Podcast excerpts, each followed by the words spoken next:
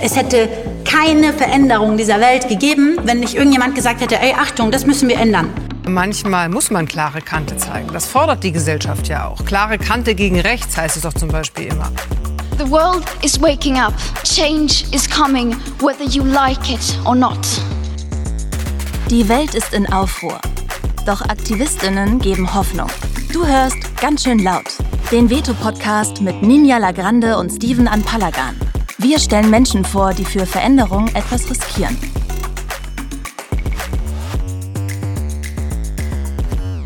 Und damit hallo und herzlich willkommen zu einer neuen Folge von Ganz schön laut, dem Podcast des Veto Magazins. Heute treffen lauter Protest und stille Gewalt aufeinander, denn ich spreche mit der Rechtsanwältin Asha Hedayati aus Berlin. Ihre Kanzlei ist spezialisiert auf Familienrecht, Mediation und Ausländerrecht. Gleichzeitig engagiert sich Asha für Betroffene von häuslicher Gewalt und Stalking. Sie bildet Sozialarbeiterinnen von Frauenhäusern und Frauenberatungsstellen im gesamten Bundesgebiet aus und ist Gastdozentin für Familienrecht und Kinder- und Jugendhilferecht an der Alice Salomon Hochschule. Als Frau Ascher erklärt sie mit deutlichen Worten auf Instagram darüber, wie der Staat von Gewalt betroffene Frauen allein lässt, wie schwer das Entrinnen aus gefährlichen Beziehungen ist, wie sehr immer noch Frauen die Verantwortung zugeschoben wird, wenn es um häusliche Gewalt geht. Ascha Schön, dass du da bist. Wie wütend bist du heute? Erstmal vielen Dank für die Einladung. Ähm, ja, ich wütend. Ich glaube, bei mir gibt es so eine äh, beständige Grundstimmung. eine Grundwut. Immer so, so latent wütend ist, aber es ist, ich möchte das gleich vorab sagen, es ist so eine, so eine sehr konstruktive Wut. Das ist nicht die mhm. zerstörerische, es ist die, mhm. aus der ich Kraft schöpfe und die mhm. ich äh, gerne, ähm, gerne weiter tragen möchte und gerne auch allen mhm. äh, empfehlen möchte, weil sie sehr mhm. gut kann. Mhm. Also du bist wütend und du merkst, ähm, das kann so nicht bleiben und dann erwächst so eine Veränderungs- ähm, ein Veränderungswunsch oder zumindest ein, eine Ressource, mit der du dann Veränderungen bewirkst? Ich glaube, dass, ich glaube vor allem, dass diese Wut mir jetzt persönlich einfach auch aus so einer Ohnmacht hilft, ne? Aus so einer, aus, hm. Aus so einer, ähm, aus so einem Ohnmachtsgefühl, aus so einem Gefühl, irgendwie dem äh, Recht ausgeliefert zu sein. Mhm. Mhm. Wir sprechen ja in diesem Podcast super viel mit Aktivistinnen und Menschen, die aktivistisch tätig sind oder sich ehrenamtlich engagieren, aber nicht als Aktivisten bezeichnen. Bist du Aktivistin? Ich finde, ich finde das immer so schwierig.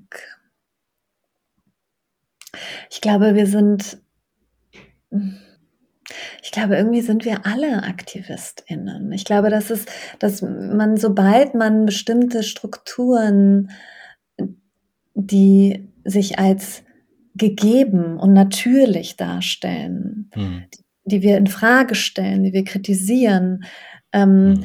Dass wir schon in dem Moment eigentlich ähm, aktivistisch sind, weil wir eben diese Normalität, diese vermeintliche Normalität nicht hinnehmen. Ja. Und ähm, ich, ich glaube, das ist, ich glaube, das ist wichtig und ich glaube, da ähm, müssen wir alle vielleicht einfach mehr aktivistisch sein. Ich, mir fällt es total schwer, mich selber da ähm, so zu betiteln. Mm, aber mich stört es jetzt auch nicht, wenn ich so genannt werde. Ist, mhm. Ich mache mir da selten Gedanken drüber, wie ich das labeln würde. Hm. Ich habe mal mit, ähm, ich habe einen sehr guten Freund, der Anwalt ist. Und ähm, wenn wir, also früher, wenn wir uns schon mal einen über den Durst getrunken haben, hat er darauf bestanden, dass er zum Organ der Rechts oder er Organ der Rechtspflege ist und ich ihn dann immer so äh, bezeichnen soll. Das wird natürlich immer schwierig, je nachdem, wie viel Promille man schon intus hat. Na, da dachte ich, ach, als, als Anwälte und Anwältinnen, auch die haben eigentlich auch kein Problem mit Selbstbewusstsein irgendwie. Ja, ich weiß nicht, das ist ganz interessant, ne? Also, wenn ich vergesse das immer, dass ich ja eigentlich auch Organ der Rechtspflege bin. Und ich weiß auch gar nicht, ob ich das so gerne ob ich das so schön finde, dass ich Organ der Rechtspflege Dieses Rechtssystems, meinst du? Ja, Mhm. weil es ja natürlich ich meine, natürlich ist Recht auch ein Herrschaftsinstrument, ne? Also, Mhm, das muss mhm. man sich einfach und ich bin auch Teil davon. Also, das Mhm. Recht, das stabilisiert diese Verhältnisse. Mhm. Und, ähm, die sind ja auch nicht frei von Diskriminierung und, äh, frei Mhm, von, mhm, äh, mhm. Benachteiligung. Und wir sind aber Teil davon und, ähm, es ist spannend, ähm, weil, ich das eigentlich immer gerne verdränge, dass ich Teil davon bin. Teil des Systems bist, ne? Ähm, wir werden heute über Rassismus und über häusliche Gewalt sprechen, über die Arbeit, die du tätigst. Mm. Und ich würde eigentlich direkt einsteigen mit dem, was du sagst. Ähm, Recht und Rechtssystem als Herrschaftsinstrument. Also ich habe im Briefing hier ein äh, Zitat und da habe ich echt lange drüber nachdenken müssen. Und zwar, dass eine Richterin es als trennungsüblichen Konflikt bezeichnet hat, wenn ein Mann seine Partnerin an den Haaren über den Boden zerrt. Was, also, wenn man das liest, möchte man ja alles anzünden. Zumindest geht mir das so. Und du hast ja gesagt, äh, du kanalisierst die Wut nicht, indem du alles anzündest, indem du konstruktiv äh, ähm, Arbeit leitest, leistest und irgendwie den Leuten beispielst. Aber was denkst du, wenn du sowas hörst? Also was macht man da? Ähm, ich würde gerne alles anzünden. Also das möchte ich auch mal kurz betonen, wenn ich könnte. Mhm. Aber das ist ja nun mal so, dass ich Organ der Rechtspflege bin. so ein Scheiß. Ähm, deswegen muss ich mich da leider auch ein bisschen zusammenreißen. Genau, also das war, wir lachen jetzt drüber, ne? Aber es war eine Mhm. wahnsinnig, es war einer ähm, meiner bewegendsten ähm, familiengerichtlichen Termine, die ich hatte, weil die Betroffene, die sich das anhören musste, danach zu mir gesagt hat, dass die sexualisierte Gewalt, die sie erfahren hat, das ist dieser Fall, den du gerade beschrieben hast mit dem an den Mhm. Haaren ziehen, äh, der hat sie ja dann auch vergewaltigt. Ähm, in dem Moment, als sie gesagt hat, ich möchte mich von dir trennen, hat er das nicht akzeptiert, hat sie an den Haaren gezogen, in die Wohnung reingezogen und ähm, genau, ihr sexualisierte Gewalt angetan und sie meinte dann nach diesem familiengerichtlichen Termin, wo es eigentlich nur um das Näherungsverbot ging, also darum, dass er sich ihr nicht mehr nähern sollte, ähm, sagte sie, diese Tat selbst war schrecklich, aber der Termin jetzt, der war noch schmerzhafter als die Tat selber. Und das ist eine Form der institutionellen Gewalt, die, ähm, finde ich, viel zu selten besprochen wird, weil wir einfach auch der Justiz und dem Gesetz und dem Recht so einen wahnsinnigen Vertrauensvorschuss geben. Der ist Mhm. ja teilweise auch fein und berechtigt, aber es ist eben so, dass in den Gerichten auch Menschen arbeiten. Mhm. Und die sind nicht frei von misogynen Mythen, nicht frei von Rassismus, nicht frei von anderen Diskriminierungsformen. Mhm. Und das müssen wir sehen, das müssen wir benennen. Und deswegen war es mir wichtig, sowas beispielsweise wie diesen einen Fall so zu twittern, um klarzumachen, ähm, auch RichterInnen, also sind eben nicht frei von solchen internalisierten frauenfeindlichen Bildern. Mhm. Ist das diese stille Gewalt, über die du jetzt das Buch geschrieben hast?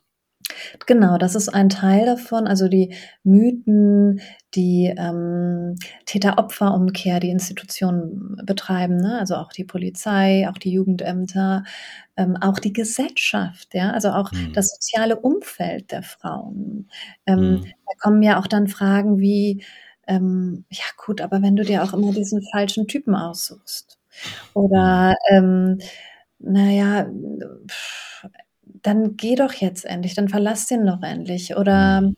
was hast du denn falsch gemacht, dass Mhm. er sich so provoziert gefühlt hat? Mhm.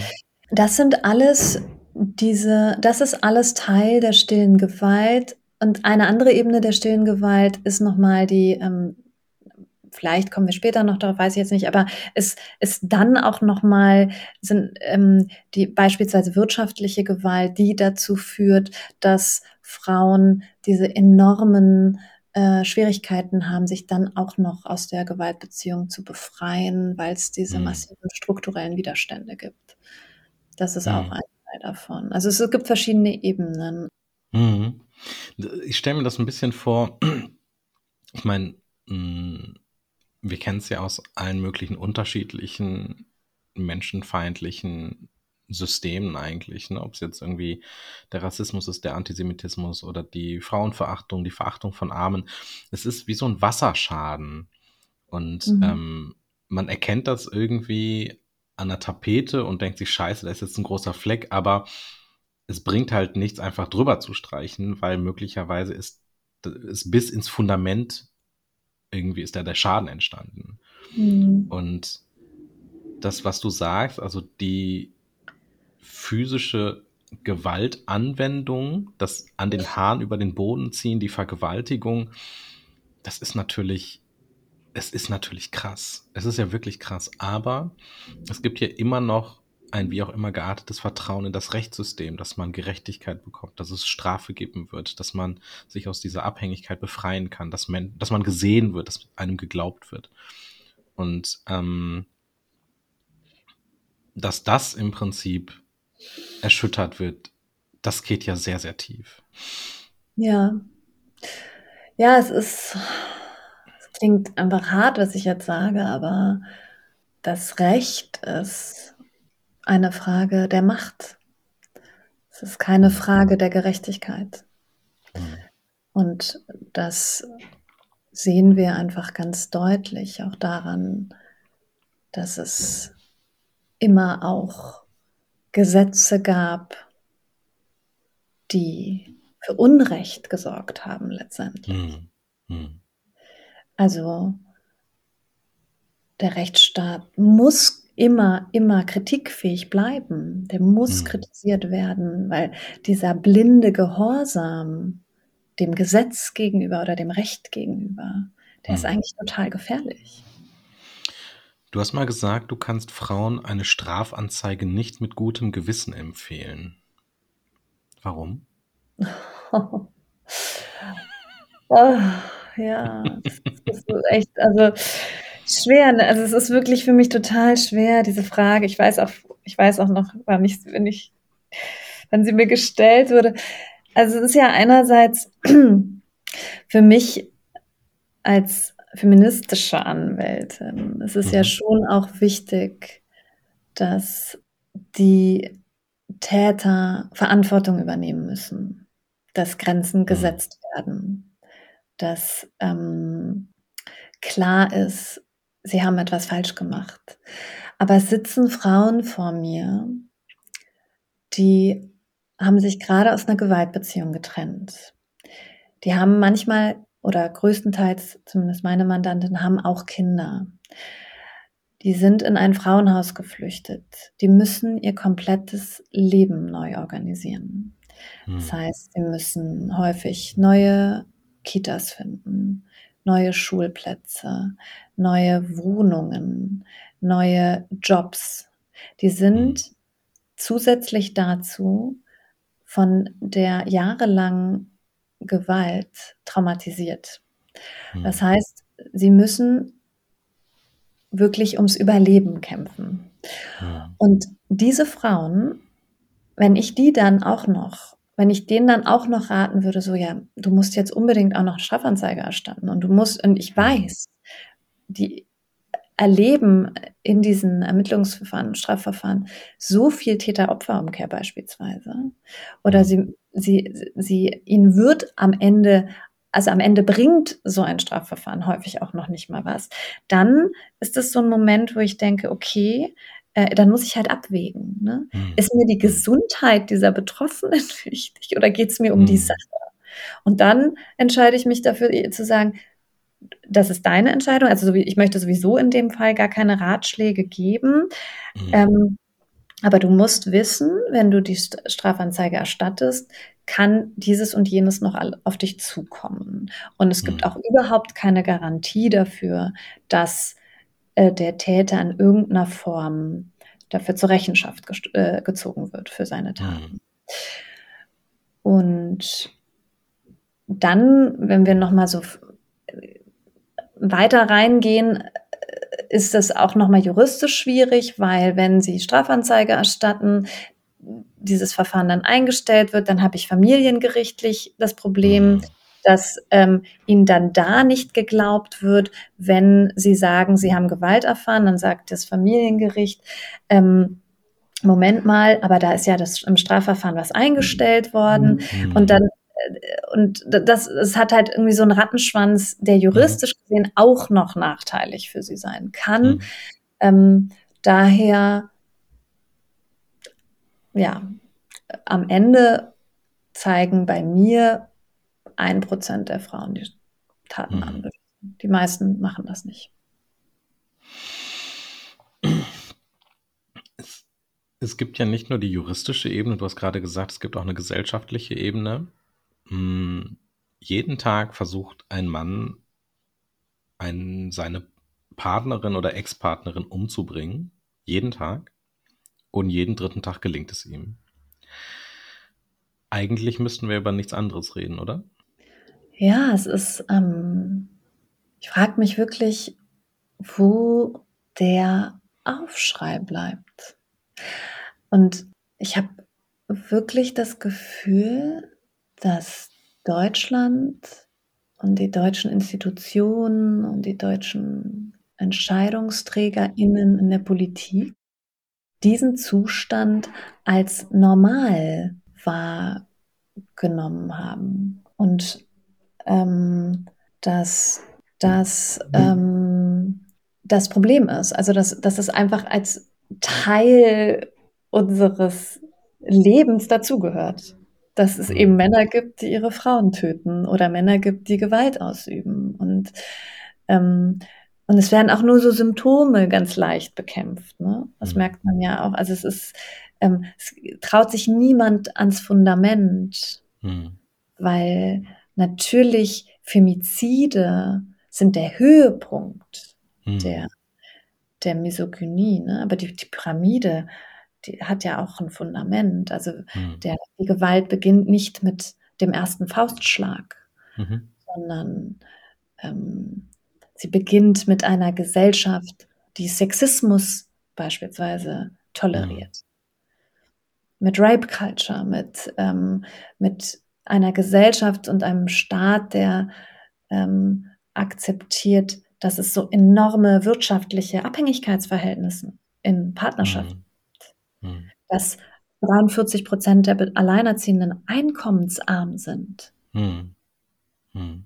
Das hat alles miteinander zu tun. Sorry, ich wollte dich nicht unterbrechen, aber es ist mir immer so wichtig, diesen du, du bist diejenige, die hier sprechen soll, also von daher bitte ja, führe alles schneiden dann. genau, für alles so aus, äh, nimm dir alle Zeit, wir schneiden es eh irgendwie in 60 Sekunden Schnipsel zurecht. ähm, ähm, man, man kann ja irgendwie tatsächlich das auch so ein bisschen weiter aufmachen und sagen, oder etwas zynisch auch sagen, mh, hm, die Leute interessieren sich total für ähm, Frauenfeindlichkeit und für Gewalt gegen Frauen oder für Vergewaltigung und für Kindesmissbrauch, ähm, wenn es halt Migranten sind. dann sind alle da, dann sind die Titelzeilen voll, dann gibt es irgendwie Stiftungen, die sich drum kümmern, die Politiker, Sicherheitsbehörden, Strafverschärfung kommt ins Spiel. Man überlegt dann, ey, ähm, müssen wir die müssen wir äh, Strafmündigkeit absenken, sogar müssen wir nicht irgendwie noch irgendwie Gelder locker machen. Ähm, und ich denke dann immer so, oh, warte mal. Ich, ich, ich lese ja in derselben Zeitung Riesentitel Ehrenmord mhm. und daneben ganz klein Familiendrama, ne? Oder Mord aus Leidenschaft oder Eifersuchtstragödie, interessiert keine Sau. Oder, weiß nicht, tausendfacher Missbrauch von Kindern in der katholischen Kirche. Mhm. Und das ist, ich finde es halt so krass, weil wir eigentlich ja sagen, es gibt in diesem Land nichts, was so schlimm ist wie sexualisierte Gewalt, sexualisierte Gewalt an Kindern. Aber es ist uns literally egal. Wir machen nichts. Es ist wirklich die Polizei macht Witze auf Twitter darüber. Jetzt mhm. aktuell beim Oktoberfest. Ne, irgendwie so eine, so eine Wurstschnecke und egal wie heiß die Schnecke ist, nein heißt nein oder so. Und du denkst dir, das ist ein, das ist der offizielle Account der Polizei München. Mhm. Und der mhm. macht Witze über sexualisierte Gewalt mit mhm. dem Foto von einer Wurst. Und du denkst dir, was ist das für eine, was ist das für eine abgefuckte Gesellschaft, wo es einfach zum Standard gehört, dass Männer übergriffig sind und Gewalt oder sexualisierte Gewalt gegenüber Frauen ausüben, ja. wenn es denn Einheimische sind. Ja, ja. Also es ist, ähm, dieser Rassismus erfüllt einfach auch eine gewisse Funktion in dem Fall. Ne? Also wenn ähm, bei Gewalt gegen Frauen immer die sozial benachteiligte Person in Neukölln, die sozial benachteiligte Mann in Neukölln der Täter ist, den wir im Kopf haben und der auch immer benannt wird und auch von den Medien benannt wird. Und dann ähm, kann die deutsche Gesellschaft dieses gesamtgesellschaftliche Problem immer schön an den Rand drängen mhm. und sagen, das ist nicht unser Thema, das mhm. ist nicht der, der Kollege Jonas oder der lustige Freund Markus oder das ist, das ist eben ähm, ja, der arme, sozial benachteiligte Mensch in Neukölln, der, der sowas, der sowas macht und, und nicht wir. Ja. Und das, da wirken sowohl rassistische als auch klassistische Komponenten mhm. oft mhm. häufig. Das ähm, führt tatsächlich dazu, ich weiß, ich lehne mich jetzt sehr weit aus dem Fenster und ähm, habe mich ja sowieso unter Juristinnen nicht besonders beliebt gemacht. aber, aber das führt auch in Gerichtsverfahren dazu, dass ähm, dem eloquenten Lehrer oder dem eloquenten Juristen häufiger Gewalt nicht zugetraut wird. Mhm. Und ähm, das würden RichterInnen vielleicht nicht so offen sagen, aber da wirken natürlich solche Stereotypen. Es ist, ähm, ich, ich, ich erkenne das an meinen eigenen Fällen. Ich sehe, wie viel konsequenter durchgegriffen wird, wenn die Gegenseite migrantisch und People of Color ist. Kurze Werbeunterbrechung in eigener Sache. Mit Veto geben wir Aktivismus eine mediale Bühne. Wir erzählen von denen, die aufstehen und ihre Stimme erheben. Was sie wollen, was sie antreibt, das lest ihr jede Woche neu auf veto-magazin.de.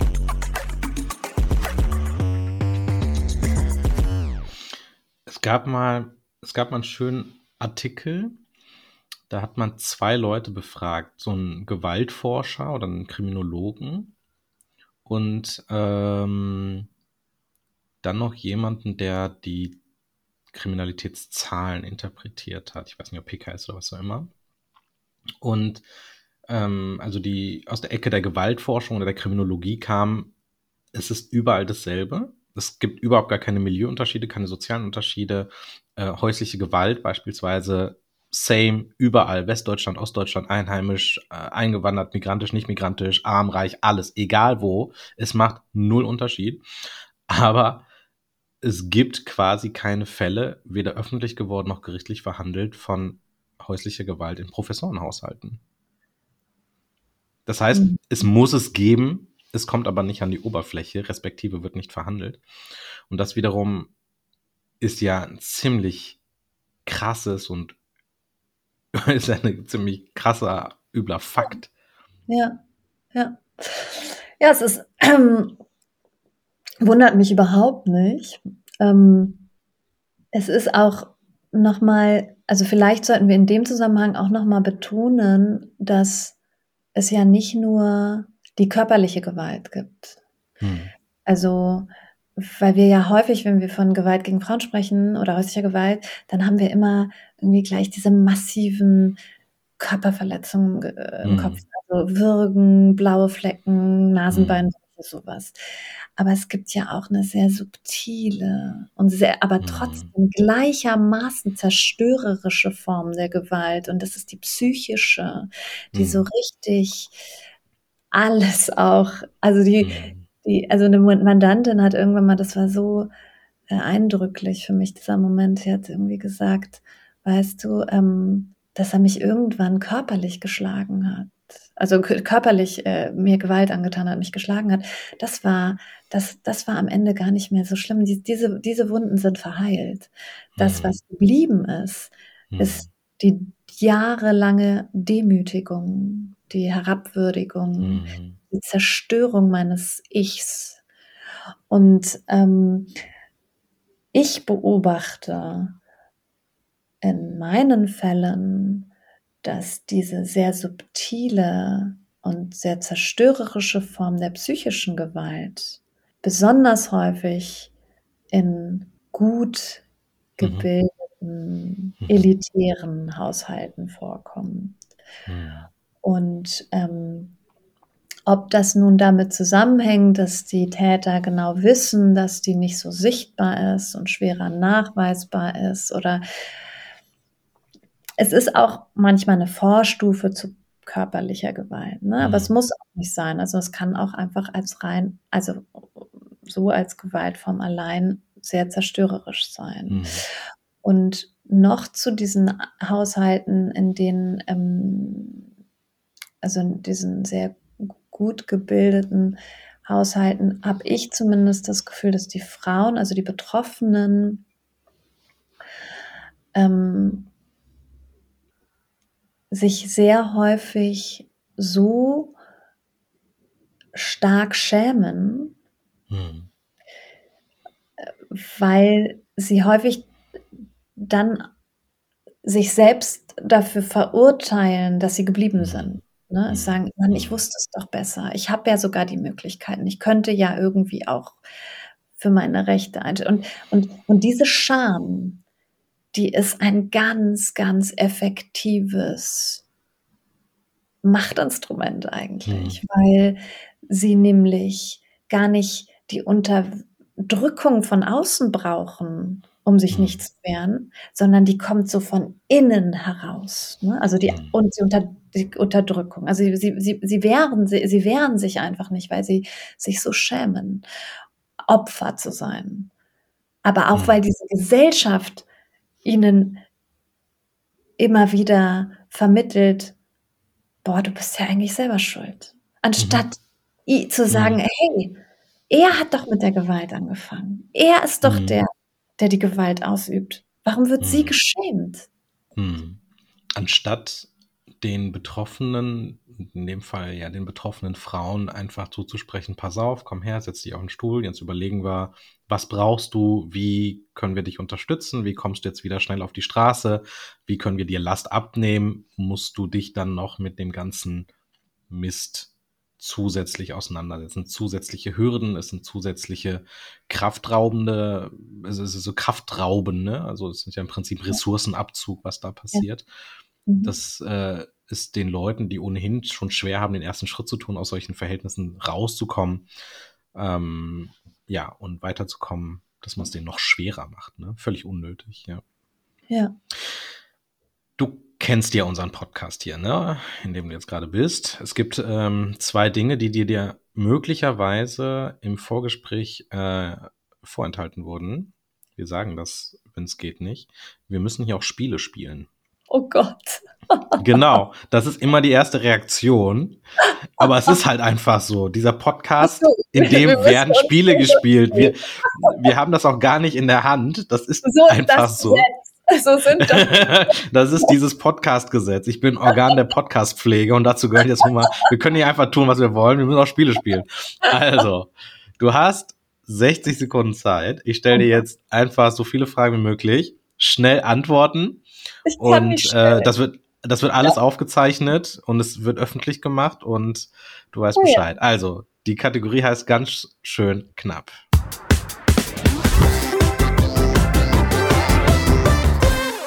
Ganz schön knapp. Alles auf Zeit. Was hast du zuletzt Leckeres gegessen? Pommes. das musst Ich, ich muss erzählen. ganz schnell. ja, ja, ja, warte, warte. So, deine Lieblings-Yoga-Position. Äh, Kriegerin. Ähm, was war deine längste Reise? Uff, äh, drei Monate Südostasien. Was nervt dich? Uff, alles. Was ist dein Lieblingsgefühl? Oh, Zufriedenheit. Welchen Song hörst du gerade am liebsten? Ah, oh Gott, ich habe so viele, ich kann es nicht sagen. Was ist für dich Luxus? Ein guter Schlaf. Geil. Was ermutigt dich? Die, äh, meine Mandantin, Was versetzt dich in Staunen? Meine Kinder, Womit lenkst du dich am liebsten ab? Musik. Worüber kannst du lachen? Über mich selber. Welchen Beruf hast du in deinem Paralleluniversum? Mm. Boah, da gibt es so viele. Ich, ich, ich liebe äh, ähm, vielleicht Tanzlehrerin. Welchen. Wunsch hast du dir zuletzt selbst erfüllt? Mm. Oh nee, das sage ich jetzt nicht. Habe ich gut gemacht, oder? Luxus hast du fantastisch gemacht. Ich habe dir aber auch noch ein paar Sekunden geschenkt, wie es meine Art ist, weil ich dachte, ich habe ja dazwischen noch so reingequatscht. Ja. Ähm, äh, Luxus, guter Schlaf, hast du gesagt. Das fand ich richtig gut. Äh, Kenne ich nämlich selbst. Man achtet viel zu wenig auf sich selber. Äh, schläfst du wenig? Ja. Hm. Also, Also- weil du so viel arbeitest, weil dich die Kinder wach halten oder prokrastinierst du Schlaf? Ich habe ich habe einfach wirklich keinen besonders guten Schlaf. Und ich, also das ist, da, daran möchte ich gerne, daran möchte ich gerne arbeiten. Also ich glaube, ich, ich merke immer dann, wenn ich mal gut geschlafen habe, dann bin ich einfach so viel ausgeglichener und entspannter und es tut mir dann selber auch so gut. Aber es, ähm, ja, das ist so ein bisschen so eine Baustelle. Hm. Genau. Ist das so, wenn man Anwalt oder Anwältin ist, dass man dann so wenig schläft? Weil einen die Fälle irgendwie noch mitnehmen, weil man nicht abschalten kann, weil man ähm, so viel Mhm. arbeiten muss. Vor allen Dingen, man ist ja dann häufig auch selbstständig, ne? Also man ist, ist ja selbst und ständig. Ja. Ah, ich weiß nicht. Ich glaube natürlich, also ich würde lügen, wenn ich jetzt sagen würde, dass diese Arbeit nichts mit mir macht. Ich glaube schon, dass ich glaube gar nicht unbedingt, dass es die Anwältin-Tätigkeit ist, sondern auch die Beschäftigung mit diesem Thema. Ne? Also es Mhm. ist schon ähm, sicherlich so, dass ich nicht alles verdrängen kann, wobei Verdrängung auch eine meiner Superpower ist. Ähm, Mhm. Deswegen kann ich diesen Job, glaube ich, auch ganz gut machen. Aber irgendwo, irgendwo muss es ja raus, ne? Und dann denke ich Mhm. manchmal vielleicht, ähm, ist es eben dann während des Schlafs. Ja, also äh, sicherlich macht es was mit mir und ich, ähm, aber ich habe es auch so ein bisschen, ich versuche es auch ein bisschen zu umarmen. Mhm. Sagen, Embracen. Das klingt so, so, komm in meine WhatsApp-Gruppe. Coaching. Aber es ist wirklich so. Also ich versuche es einfach irgendwie zu umarmen und zu sagen, okay, ich kann es, es ist so sehr Teil meiner Hm. Identität auch geworden, dass ich einfach sage, okay, ich, es ist Teil davon. Ich werde auch dieses ganze Grauen, was ich in den letzten Jahren und im letzten Jahrzehnt irgendwie gesehen habe und mitbegleitet habe, das kann ich nicht mit einem Kopfdruck auslöschen, auch wenn ich jetzt aufhöre, in diesem Bereich zu arbeiten. Mhm. Ich laufe durch die Straßen und ich weiß, was in den Wohnungen alle mhm. drei Minuten passiert. Mhm. Weißt du, das ist, das wird nicht mehr gelöscht werden aus mir. Das ist leider so. Aber irgendwie mhm. ist es auch okay, weil ich setze es ja jetzt auch. Also es ist einfach jetzt auch ein Teil von mir. Hm. Warum bist du Anwältin geworden? Ich, ich hatte einfach mit Anfang 20 ähm, noch diesen schon ich würde jetzt sagen, naiven Gedanken. Als Organ der Rechtspflege. Als Organ der Rechtspflege, Gerechtigkeit sorgen zu können. Ja, dieses wunderschöne Wort, das ist so ein schönes mhm. Wort, eine Gerechtigkeit. Und in diesem Wort steckt ja auch das Wort Recht. Aber, mhm.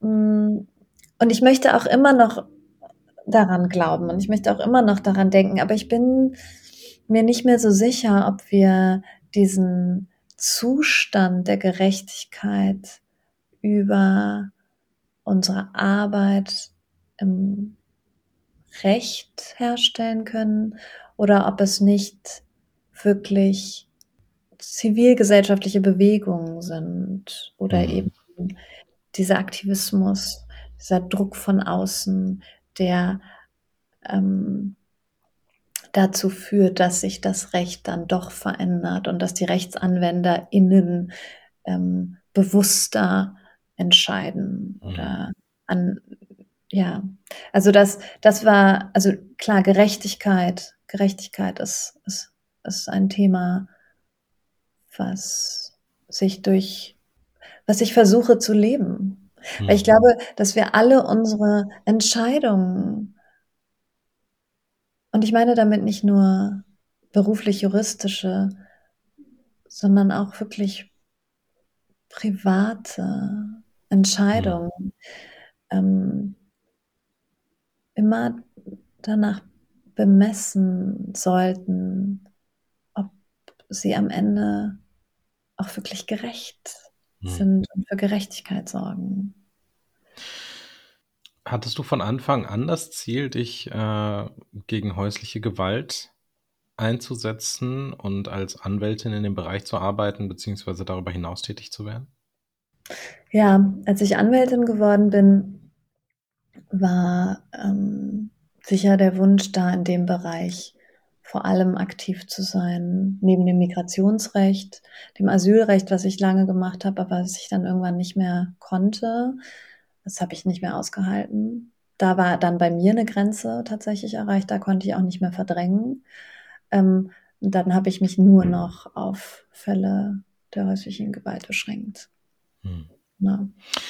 Du machst ja nichts, wofür man also in auf Deutsch sagt man, wofür man äh, vergnügungssteuerpflichtig ist. Äh, das hast du ja am Anfang schon gesagt. Wir lachen darüber, aber es ist ja ein krasses Thema. Es ist ein super ernstes Thema. Mhm. Es ist aber nicht nur das, sondern es ist ja, wie es halt immer so ist, bei, beim Thema Gewalt und beim Thema Gewalt, die von Menschen ausgeht, die möglicherweise nicht nur äh, migrantisch sind, und wenn das Ganze dann auch noch irgendwie so einen politischen Spin bekommt, dann ist ja klar, nicht nur die betroffenen Frauen werden zur Gefahr, sondern auch die, die sich für sie einsetzen. Du als Anwältin beispielsweise. Es gibt also eine Gefährdungslage, die von den Männern ausgeht, die diese Gewalt ausüben gegenüber Freunden, Bekannten, Rechtsvertreterinnen. Aber es gibt auch noch diese politische Seite, die auch schwierig ist, Hass und Hetze überkübelt, bis hin eben auch zu Gewaltandrohung. Das heißt, du wirst zur Zielscheibe von ganz, ganz vielen Menschen. Wie gehst du damit um? Ich glaube, ähm, es gibt da so ein, also es gibt da für mich Unterschiede. Es gibt einmal die äh, Gefahr, die Bedrohungslage über die digitale Gewalt. Mhm. Das heißt, äh, die ähm, Angriffe, die ich über Twitter seit immer eigentlich schon, seitdem ich da angemeldet Mhm. bin, bekomme. Das heißt irgendwie Beleidigungen, teilweise Drohungen im digitalen Raum.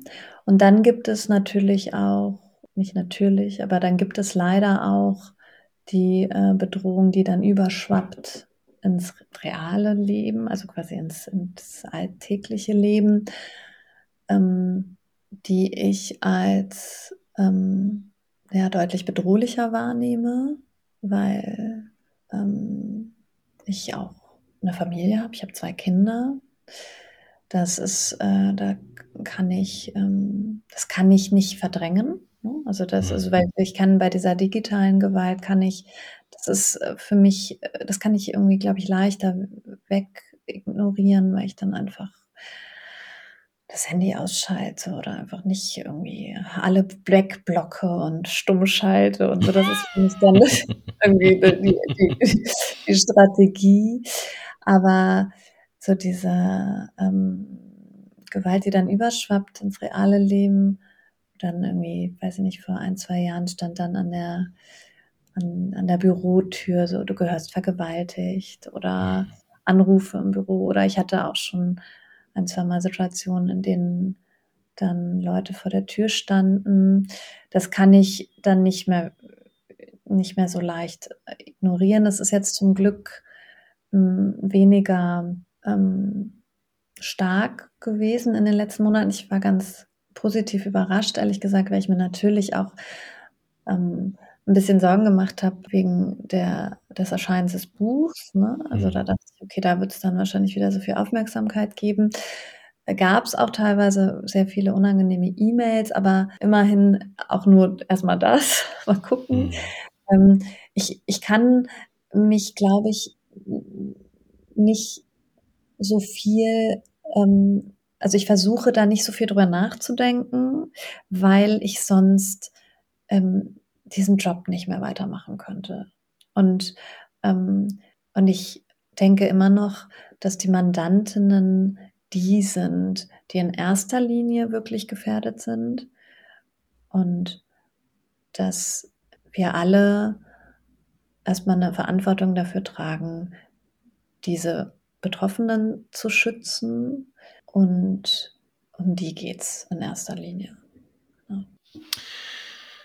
Mit dem Veto-Magazin ähm, stellen wir Menschen wie dich vor, die für Veränderung etwas riskieren. Mm, Die laut sind für Gerechtigkeit, die Widerstände trotzen, also quasi im Prinzip ja eine Beschreibung deiner Person und deiner Arbeit. Mm, Und dieser Kampf für Veränderung ist ja keine strahlende Revolution, sondern ständiges, mutiges Ringen mit kleinen Etappensiegen. Ich möchte dich einladen für einen Veto-Moment. Und ich möchte dich einladen, diesen Veto-Moment mit uns zu teilen, wo du dich selber überrascht hast, wo du für etwas eingestanden hast oder wo du schlagfertig warst, äh, wo du einen Moment des Triumphs genossen hast. Und ähm, das kannst du jetzt mit uns teilen. Boah, ganz schön mutig. Dein Veto-Moment. Ich hoffe, ihr nehmt mir das jetzt nicht übel, dass ich das, ähm, dass ich diesen Moment jetzt tatsächlich nicht äh, mir und meinem Mut schenke, sondern den Betroffenen, weil ich in erster Linie wirklich so wahnsinnig bewegt immer wieder davon bin, wie mutig Betroffene von häuslicher Gewalt und von Partnerschaftsgewalt sind in dem Moment, wenn sie sich trennen.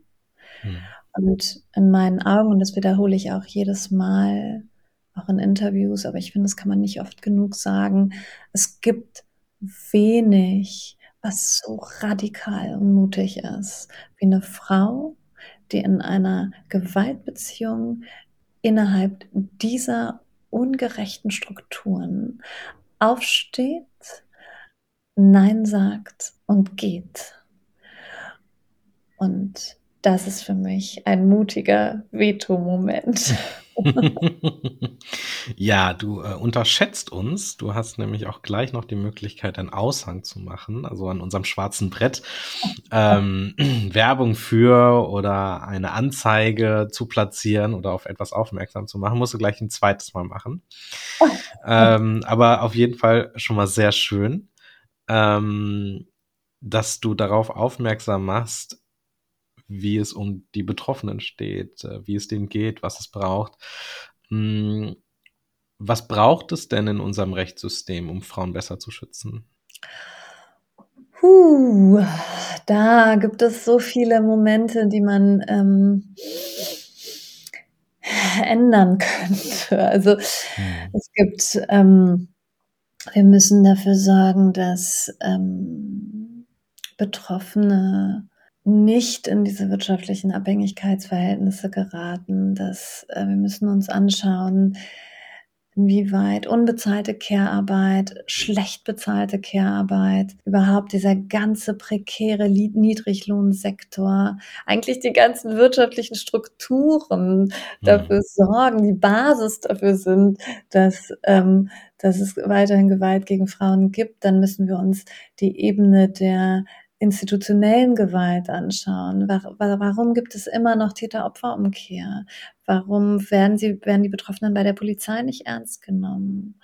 Inwieweit spielt es eine Rolle, dass die Polizei ähm, eine rassistisch und äh, misogyne und chauvinistische Institution ist immer noch? Und inwieweit ähm, spielen Familiengerichte da mit rein, die Institu institutionelle Gewalt fortsetzen. Also es ist, es durchzieht das die komplette Gesellschaft, also sowohl Justiz als auch Behörden als auch Gesellschaft, die Problematik der Gewalt gegen Frauen. Das ist mir ganz wichtig. Deswegen habe ich dieses Buch eigentlich auch geschrieben, dass wir wegkommen von dieser individuellen Ebene. Ähm, mhm und wegkommen davon zu denken, das ist ein Einzelfall, das mhm. ist ein mhm. Familienkonflikt. Wir haben es mit Strukturen zu tun, die die Gewalt begünstigen und die auch dafür sorgen, dass Frauen ganz große Schwierigkeiten haben, sich aus der Gewaltbeziehung zu befreien. Mhm. Und das äh, Familienministerium, das hat ja äh, festgestellt, dass es wichtig ist, Frauen fit gegen männliche Gewalt zu machen. Äh, ich glaube, es ging da um den Fall äh, Till Lindemann. äh, andere sagen, es braucht Selbstverteidigungskurse oder Verhaltensratgeber. Wir kennen noch irgendwie die Armlänge Abstand, die Frauen zu anderen Männern halten sollen. Es gibt ähm, im Zuge des Oktoberfestes, das vergisst man ja immer wieder, tatsächlich Ratgeber für schwul-lesbische Paare, ihre Zuneigung nicht öffentlich zu zeigen, weil die Leute beim Oktoberfest, gerade dann, wenn sie betrunken sind, nicht so ähm, wohlwollend auf äh, Homosexualität reagieren. Mm, ich erinnere mich super gut noch an ein Sat1 Frühstücksfernsehen-Beitrag. Da ging es um die Verschärfung des Sexualstrafrechts und da waren zwei Jungs, die waren total in Panik weil man könne jetzt quasi nicht mehr flirten und irgendwie der Klaps auf dem Po und was macht man denn jetzt und die armen jungen Männer, die werden jetzt irgendwie alle kriminalisiert. Hm. Wie, wie formuliere ich das jetzt? ohne, dass die Zuhörerinnen im Anschluss alles anzünden wollen. Ähm, aber musste ja. man nicht zuerst überlegen, wie man Männer fit macht, dass die einfach keine gewaltvollen Taten ja. begehen. Ja. Wäre das nicht so der erste Schritt? Ich hatte schon gefruchtet hier, Das hoffe ich jedenfalls. Man weiß. Nein, natürlich. Also es findet ja eine permanente Verantwortungsverschiebung statt. Permanent. Es wird, hm. der, der Schwerpunkt der Betrachtung liegt immer auf dem Verhalten der Mütter, der Frauen, der Mädchen. Ja, sie sind mhm. einerseits werden sie permanent in dieser Gesellschaft bewertet, verurteilt, beurteilt. Und dann sollen sie auch noch dafür zuständig sein, nicht vergewaltigt zu werden. Also ich bin mhm. quasi, ich bin in der Verantwortung, nicht vergewaltigt zu werden auf der Straße. Ich soll mein Verhalten dementsprechend anpassen, um nicht irgendwie sexualisierte Gewalt zu erfahren. Das ist eigentlich völlig absurd. Und es wird immer, immer, immer noch reproduziert. Ne? Also anstatt irgendwie zu sagen, so, Moment mal, wer ist denn hier eigentlich die Person, die Verantwortung tragen müsste? Mhm. Wer ist das? Ist das, ist das nicht die Person, die die Gewalt ausübt? Warum, mhm. warum schauen wir uns die nicht an? Und ich, und es, auch, es ist mir, also mich macht das, also da platzt mir wirklich der Kopf. Das, Wut in mir auf, weil ich mhm. immer denke, wir, es wird, wenn wir an Emanzipation denken, ne, wenn wir an dieses mhm. Wort Emanzipation denken, dann denken wir immer an Frauen. Wir denken mhm. immer daran, Frauen, die sich emanzipieren sollen. Die sollen sich, die sollen doch endlich irgendwie äh, Verantwortung übernehmen, rauskommen aus solchen Gewaltbeziehungen und so weiter und so weiter. Und ich wünsche mir, dass wir von den Männern endlich mal fordern, dass die sich emanzipieren und dass die Verantwortung übernehmen für ihr Verhalten und dass die auch mal in den Spiegel gucken und es und sich schonungslos und radikal damit auseinandersetzen, wann sie vielleicht ihre Privilegien ausgenutzt haben. Und zwar alle, alle. Mm, mm, und mm. wann sie vielleicht Grenzen überschritten haben. Und aushalten und mutig genug sind, sich mit ihren Grenzüberschreitungen auseinanderzusetzen und es nächstes Mal nicht mehr zu machen. Und nächstes Mal, und ich rede jetzt hier nicht von, von äh, strafbewährter sexualisierter Gewalt. Ne? Also Grenzüberschreitungen können mhm. auch in leichterer, in, in niedrig, also in, in, in anderer Form äh, zutage treten. Aber das ist auch schon ein Anfang und das ist auch Teil der Rape Culture. Und das, was du sagst, ne? Ja. Catcalling, irgendwie bewerten, beurteilen. Der Journalist, der sagt, auch Sie sehen ja irgendwie wieder äh, mhm. hübsch aus in Ihrem Kleidchen oder so. Ne? Das ist ja mhm. im Prinzip der Einstieg in alles. Genau.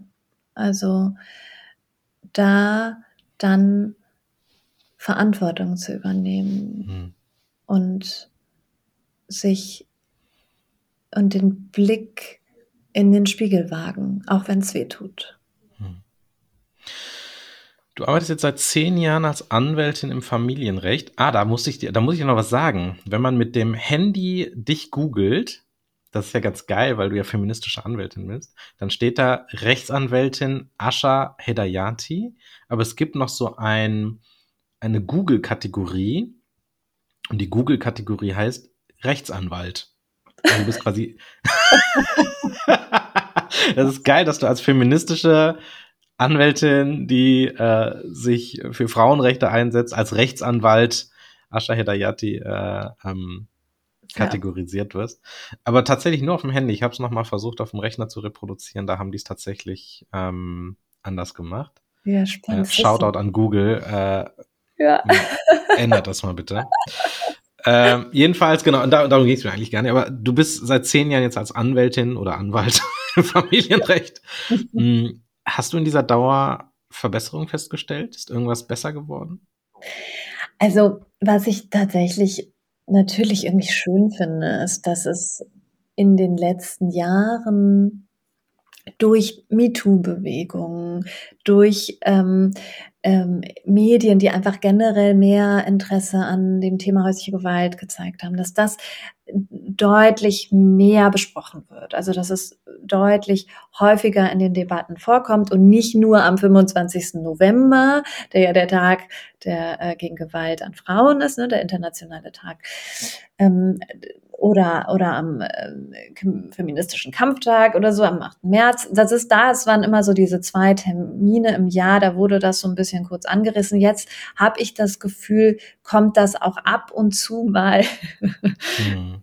in, in anderer Form nochmal vor und ähm, und ich, das macht mir Hoffnung und das, da merke ich, da gibt es dann schon auch eine Bewegung. Und, und wie gesagt, diese MeToo-Bewegung, ähm, dass auch JournalistInnen äh, viel mehr darüber berichten, über Machtmissbrauch generell berichten. Das ist ähm, eine sehr schöne Entwicklung, mhm. die sich gesellschaftlich niederschlägt. Was lohnt es zu verteidigen? Was verteidigst du? Was wirst du nie aufhören zu verteidigen? Freiheit, Selbstbestimmung und Gerechtigkeit. Ich bin so ganz bescheiden. Lady Liberty. Wir haben jetzt ziemlich genau eine Stunde gesprochen über ein Thema, über das man einfach nicht aufhören darf zu sprechen. Zum Abschluss möchten wir dir die Möglichkeit äh, des schwarzen Brettes geben, habe ich ja gerade schon angekündigt. Ähm, du darfst Anzeigen verkünden, als vermisst melden, laut anprangern, bewerben, ähm, was immer du möchtest. Die Bühne gehört dir, denn du bist. Ganz schön wichtig. Platz für deine Werbeanzeige.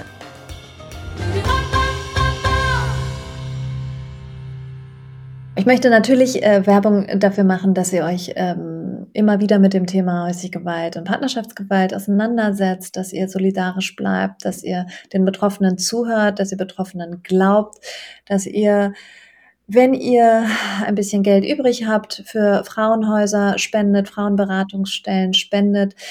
Wenn ihr Lust und Zeit habt, dann könnt ihr euch mein Buch auch anschauen. Ich, es ist am 12. September erschienen. Es heißt Die stille Gewalt, wie der Staat Frauen allein lässt. Da äh, schaue ich mir die strukturellen Hintergründe von Gewalt gegen Frauen an. Ich freue mich, ähm, wenn ihr es lest und äh, euch generell mit dem Thema mehr beschäftigt. Danke. Das war ganz schön laut der Podcast des Veto-Magazins mit einer fantastischen Gästin, Rechtsanwältin Asha Hedayati, mit der ich über ein sehr, sehr unendlich wichtiges Thema gesprochen habe. Der Schutz von Frauen, der Schutz von Frauen vor häuslicher Gewalt, die Freiheit, die Selbstbestimmung und die körperliche Unversehrtheit von Mädchen, von Frauen, von Müttern. Kauft dieses Buch, schreibt euren politisch Verantwortlichen, dass die mehr tun sollen, unterstützt alle, die sich in diesem Bereich engagieren. Ascha, schön, dass du da warst. Nächstes Mal ist wieder meine Co-Moderatorin Ninja am Zuge. Ich wünsche euch eine gute Zeit, habt eine schöne Woche und bis zum nächsten Mal. Ciao.